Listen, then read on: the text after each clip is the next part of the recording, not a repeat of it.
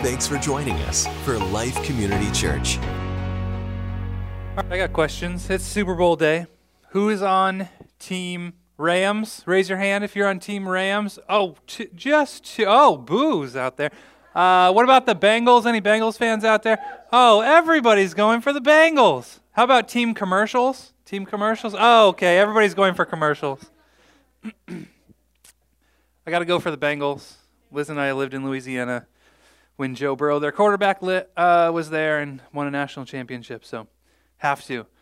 Um, so that's exciting. Well, good morning. If we haven't met yet, my name is Dan. I'm one of the lead pastors here. And it's great to be with you on this snowy day. I imagine we have more people joining us online because of the snow. So, welcome to you guys. Glad you're here. We are in a series going through Ephesians, and we're in chapter 3 today.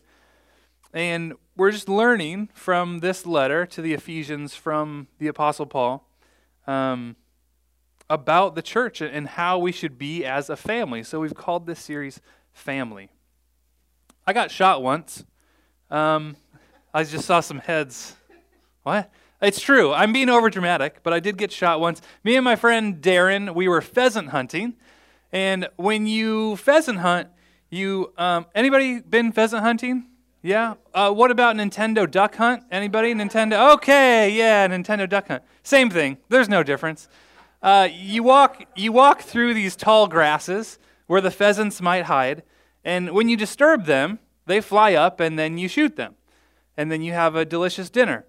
So when you're uh, hunting for birds, you use bird shot, which is like a whole bunch of little BBs packed together, and then when you shoot it, they spread out so you can so you have a bigger uh, bigger something, all these little BBs hit the bird instead of just one little slug, so it's easier to hit them. And so my friend, we're walking along, Darren spooks this bird, it flies up, we both shoot it, and Darren clips the wings of it. So it doesn't die, but it like glides down into this ditch, kind of like over here. And so Darren goes over into the ditch and he's trying to find this bird so, you know, he can have dinner. And so he's walking a little bit ahead of me, and we're probably, I don't know, 50 feet apart maybe, and he's getting ahead of me. And then right in between us, this pheasant flies up. And I see Darren turn around, and I'm over here, and I see the barrel of Darren's gun, and I'm like, oh no, he's going to try and shoot me. And so he shoots, he shoots the bird, he gets the bird you know who else, who else he gets? He gets me. Only it was just like, I don't know what happened because these pellets, as soon as I saw his gun, I like started to duck, but I wasn't fast enough because these pellets hit me in the jacket and they just kind of bounced off. And there was like, they didn't go through the jacket. I don't know if they ricocheted off of something. So I like to tell people that I've been shot before, and that's it. Um, one of those one of those BBs like even went into one of my pockets that was open, and I found it later um, but really not a big deal at all. That is what we're going to do today in Ephesians 3. This bird shot, um, Paul kind of just gives us all these little topics, all these little BBs of truth are coming at us today. So that's what we're going to see today. We're going to go through Ephesians 3. We're going to see all these little BBs and just pick up whatever hits you. Let one land in your pocket and dwell on it this week. Um, if you remember, Ephesians is. Um, we kind of compared it to the Sears Tower. If you want to go figure out the land of Chicago, you might want to go up to the Sears Tower, go to the sky deck, and you can see all the different buildings. You know, the the sky deck is to Chicago what Ephesians is for the Bible. It gives us this beautiful view of God's overarching plan for humanity. It's not in depth, it's not detailed, but we can see God's beautiful plan. So, in the first chapter of Ephesians, we discovered the rich inheritance that we've received from God now that we are his sons and daughters. And then in chapter 2, we learn how we have been made alive in Christ, not by our own effort, but through Jesus Christ, his work in us. It's nothing that we do, it's his work. We are his masterpiece. Then last week, we saw how we are one family Jew and Gentile, family. Democrats and Republicans, family. Mask wearer, non mask wearer, we are family. Bears fans, and yes, even Packers fans, we are family in the church, only by Christ. So, for our first passage today, Jesus is the big reveal. He, God's been telling this story all throughout Scripture for thousands of years, generations on generations. God has been telling this story um, of how He's going to send a Messiah, a Savior, to hold the office of prophet, priest, and king, willing to sacrifice Himself to save the world. And He fulfills God's word in a way that no one expected, but everyone needed. And so today we're going to read uh, chapter 3. If you have your Bibles, if you have your devices, like I said, we're going to hit a lot of different topics. So I really exhort you, encourage you to pull out a device, follow along with me. Um, we also have some paper Bibles in the back if you prefer paper. So this is Ephesians chapter 3, and I'm going to read through verse 6. When I think of all this, I, Paul, a prisoner of Christ Jesus, for the benefit of you Gentiles, assuming, by the way, that you know God gave me the special responsibility for extending his grace to you Gentiles. As I briefly wrote earlier, God himself revealed his mysterious plan to me. As you read what I have written, you will understand my insight into his plan regarding Christ. God did not reveal it to previous generations, but now by his Spirit, he has revealed it to his holy apostles and prophets. And this is God's plan. Both Gentiles and Jews who believe the good news share equally in the riches inherited by God's children. Both are part of the same body, and both enjoy the promise of blessings because they belong to Christ Jesus. We are living in a post Jesus coming to earth world where God's mystery has been revealed in Christ Jesus. And we can know his full plan is not just for Israel, as they knew in the Old Testament, but also for us, for all humanity. And this first lesson that we can pick up in this passage is that Jesus bridges divisions big ones, small ones, medium ones. Jesus bridges divisions. Jews and Gentiles, uh, Gentiles are people who are not Jewish, so probably most of us, were one of the biggest divides between people at that time. They had different beliefs, different ways of running their household, different cultures. They were completely different peoples with not much reason to associate with each other. It's kind of like Spider Man and Batman. You know, like they're in two different universes.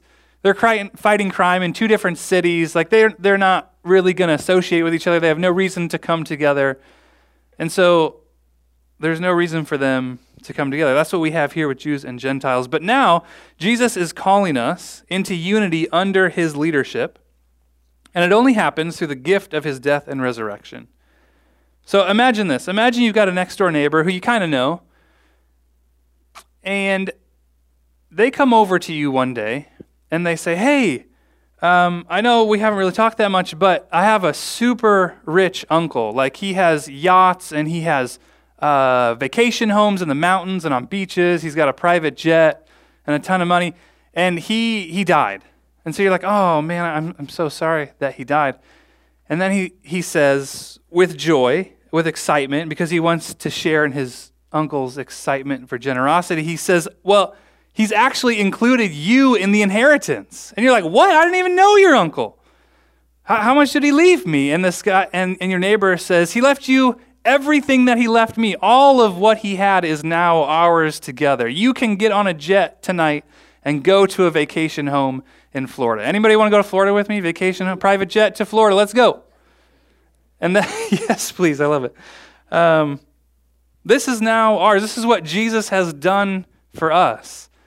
The inheritance that was um, to, to the Jewish people at that time, they thought it was just theirs, is now being given to everyone, and we are equal because of Christ.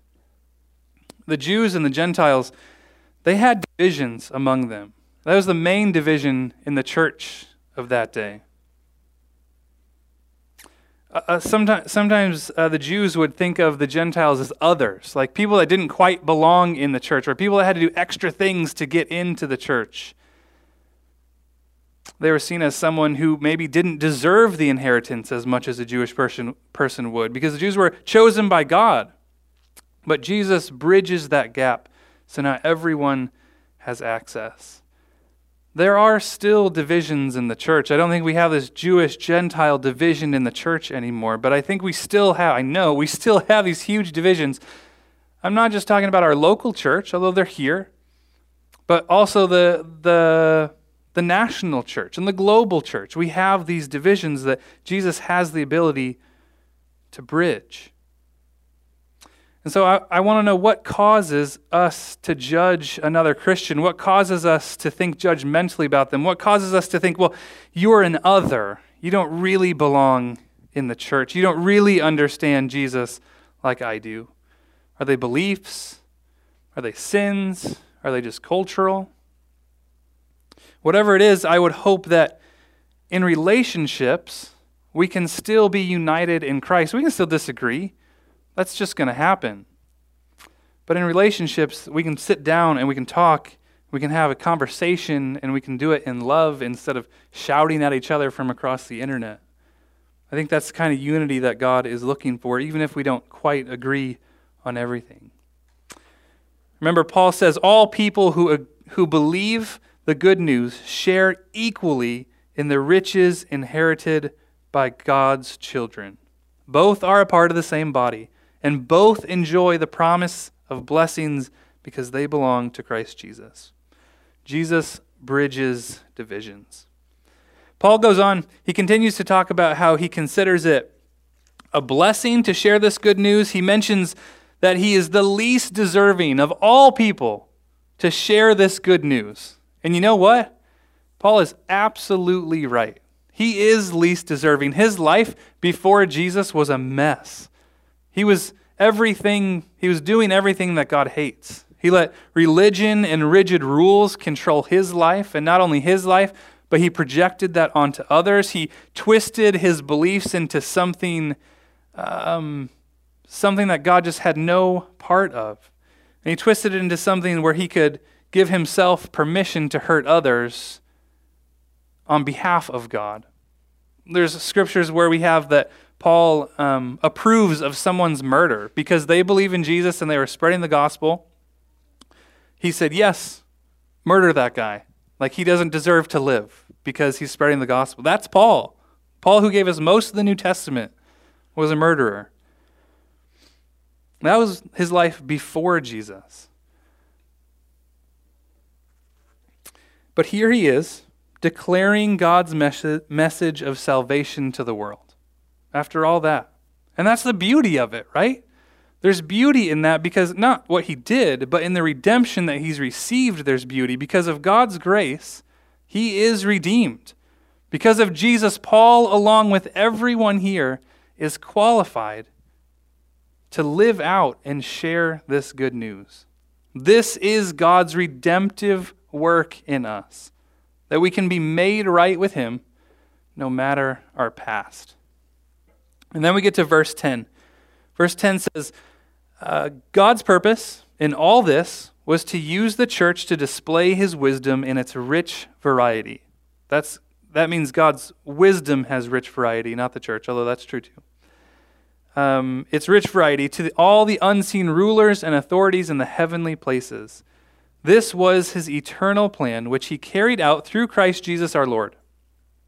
Because of Christ, and our faith in Him, we can now come boldly and confidently into God's presence. That phrase, in the heavenly places, is something we're not really familiar with, um, but it's an all encompassing uh, phrase. It's, it's the whole known universe, whole known and unknown universe. That's what that heavenly places is. That's everything. So this verse is telling us that God's wisdom, in all its variety, is going to be known, is going to be displayed to the universe. His power, His glory, His mercy, His majesty, His grace, His redemption is going to be displayed to the universe. And do you see who's going to go show the universe God's wisdom? You guys tell me who look in there. Who is going to tell the world about God's wisdom? Us, yes, the church. You did it. It's the church. That's us. You and me together, not individually, because you can't have church by yourself. That's not a thing. Church is us together. The church delivering God's wisdom. We, united in Christ as the church, are called to reveal God's wisdom to the universe. We have a mission. We are God's agents. And that only happens, we only fulfill that mission when we are the church. And to be the church that God envisions, we have to be united around one person. And of course, that's Jesus. Our lives together completely centered on Him. So verses 10, 11, and 12, they fit beautifully together because verses 10 and 11, they show us the mission of the church. And then verse 12 shows us the result when that mission is fulfilled. So if you look at verse 12 again, because of Christ and our faith in Him, we can now come boldly and confidently into God's presence. Boldly and confidently into God's very presence. This is one of the varieties of God's wisdom that He made a plan where we have access to the living Creator God. You and me have access to God through Jesus, through His death and resurrection. Let me share with you um, Life Community Church's uh, vision statement. We are inviting people in to the life renewing presence of God. That's our vision statement, that we would be a people that are inviting people in to the life renewing presence of God. That's what we want to see here at life because we know that people when people experience his presence and the love of God, their lives are renewed, their lives are redeemed, lives are changed forever because we are living life in a way that it's meant to be lived. The way that God created life, we are living that life because we're living it with Him. In John 10:10, 10, 10, Jesus says, "I have come so that you may have life." Actually, I think he says they, that they may have life and have it to the fullest. Don't you want a full life? Don't you want life to the fullest? That's why Jesus has come, so that we can be with him, live life with him, and have life to the fullest. Do you guys have friends or maybe family that you can uh, just walk in their house? Like, no knocking, you just go over there and you just walk in their house? For me, the first, when I asked myself that question, the first people that came into my head are my parents. My parents live in Bloomington, and we'll go over there every once in a while. And I have never once thought about knocking on the door. Now, this isn't the house that I grew up in. They've moved since then. This is, uh, it's just, I know that they live there, and so I just walk in.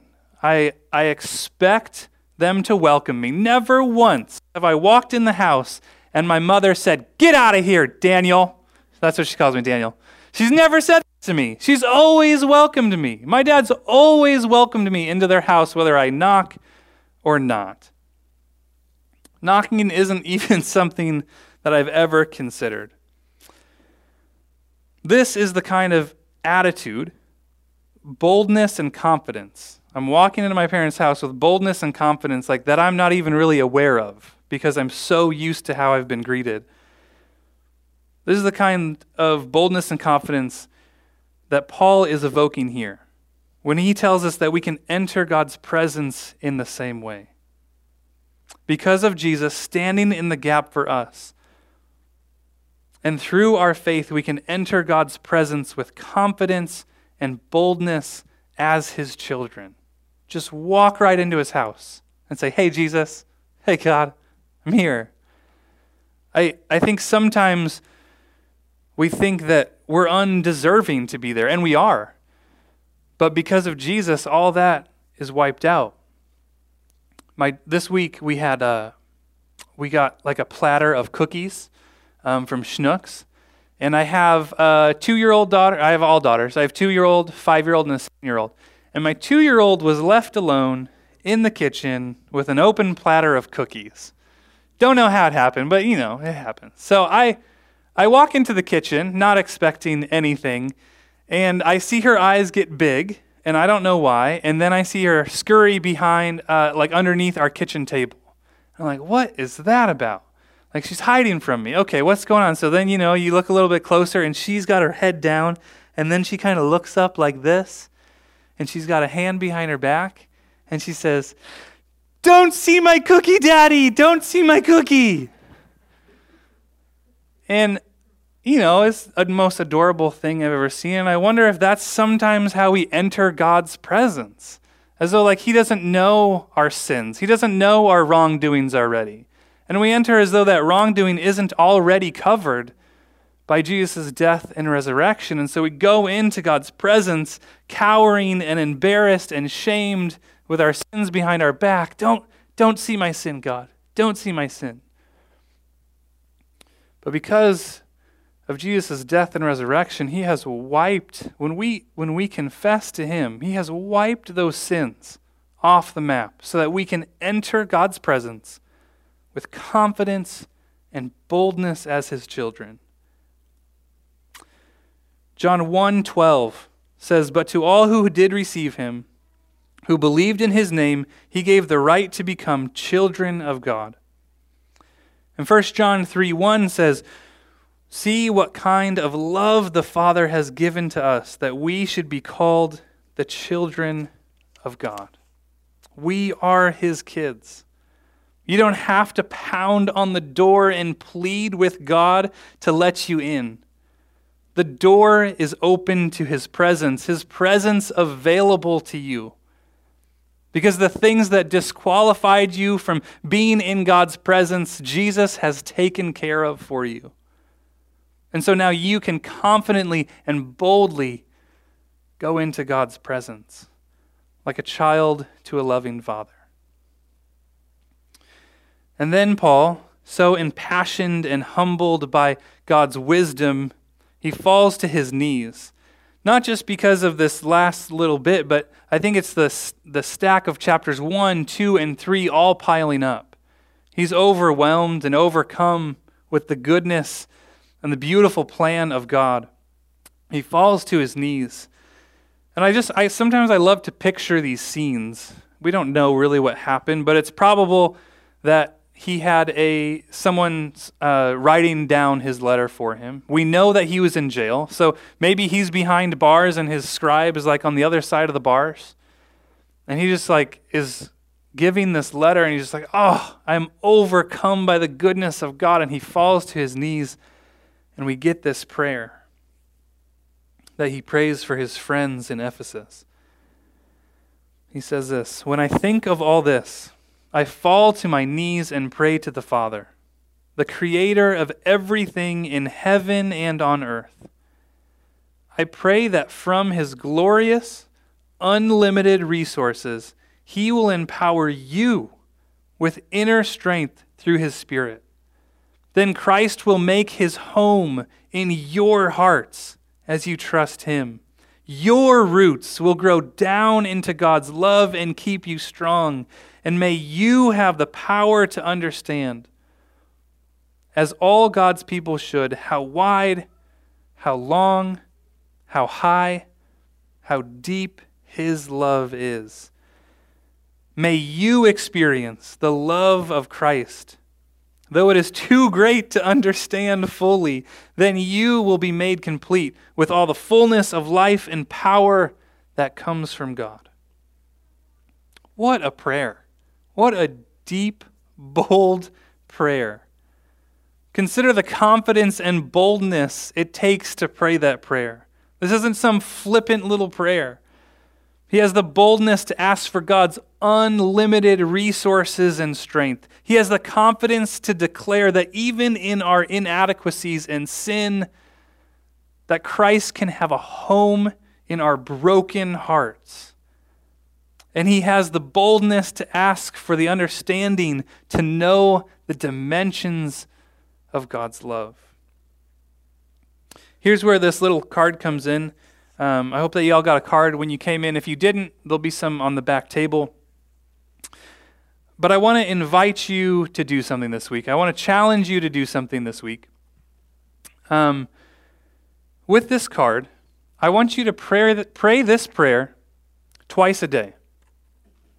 Once for yourself, Take some time and pray this for yourself. If you want to insert your own name into here, by all means do so. Write it in there. Write your name in there and pray this, this bold prayer. And go into God's presence, knowing that your sins are covered, with boldness and confidence to talk to Father God. And pray this for yourself. The second time you pray it, whether you do it back to back or at different times of the day, doesn't matter. Just pray it twice. Put somebody else's name in here. Maybe they know Jesus already, maybe they don't. It doesn't matter. But pray this for somebody else that they would know the love of God in their lives, that they would be filled with strength from the Spirit. Now, of course, this prayer is something that you could pray for way more than just seven days, right? You could pray this prayer for a lifetime. Even Paul says we can't fully know the love of God, but we can keep praying it. But I want to give you something, you know, obtainable, something that you can do this week. And I want to see what God does through this prayer for our church. Pray once for yourself, once for somebody else. And I invite you to do this in a dedicated way. Like, don't do it when you're driving. Um, Go, if you've got small kids, go find a closet or the bathroom more likely and lock yourself in there. Um, you know, do it in a dedicated way that allows you to fully go into God's presence without interruption and pray this prayer and see what God does in your heart and in the heart of somebody else. And if you are feeling so externally bold, pray this out loud for somebody this week. Say, hey, can I pray this for you? Can I pray a prayer for you that's in the Bible? And put your hand on their shoulder and, and pray this over them. So that that's an overview of Ephesians 3. I hope a couple of those birdshot pellets of truth kind of slipped into your pocket and take, take them with you this week. If there's something that's in your heart, something kind of moving, something that you heard from Scripture today, and you kind of feel it like, oh, wow, I didn't know that. That's the Holy Spirit working in you. And I invite you to dwell on that this week. Write down whatever thoughts, whatever feelings you have right now. Write that down and dwell on it this week. Uh, I want to invite the worship band to come back up and let me pray here. Jesus, so much in here. We just touched the surface of your good and beautiful plan. We thank you for uniting us with each other. We thank you for entrusting us, the church, with your mission to display your wisdom and your glory and your power. We ask that you would give us boldness to live that out.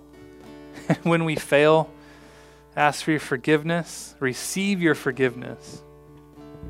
We thank you that we can enter into your presence with confidence and boldness. That's such a beautiful thing. Help us to know that your presence is safe and a place of love for us. Jesus, we love you. Amen. At Life Community Church, we want you to experience the powerful, life changing love of God. To learn more, go to lifemahomet.org. lifemahomet.org.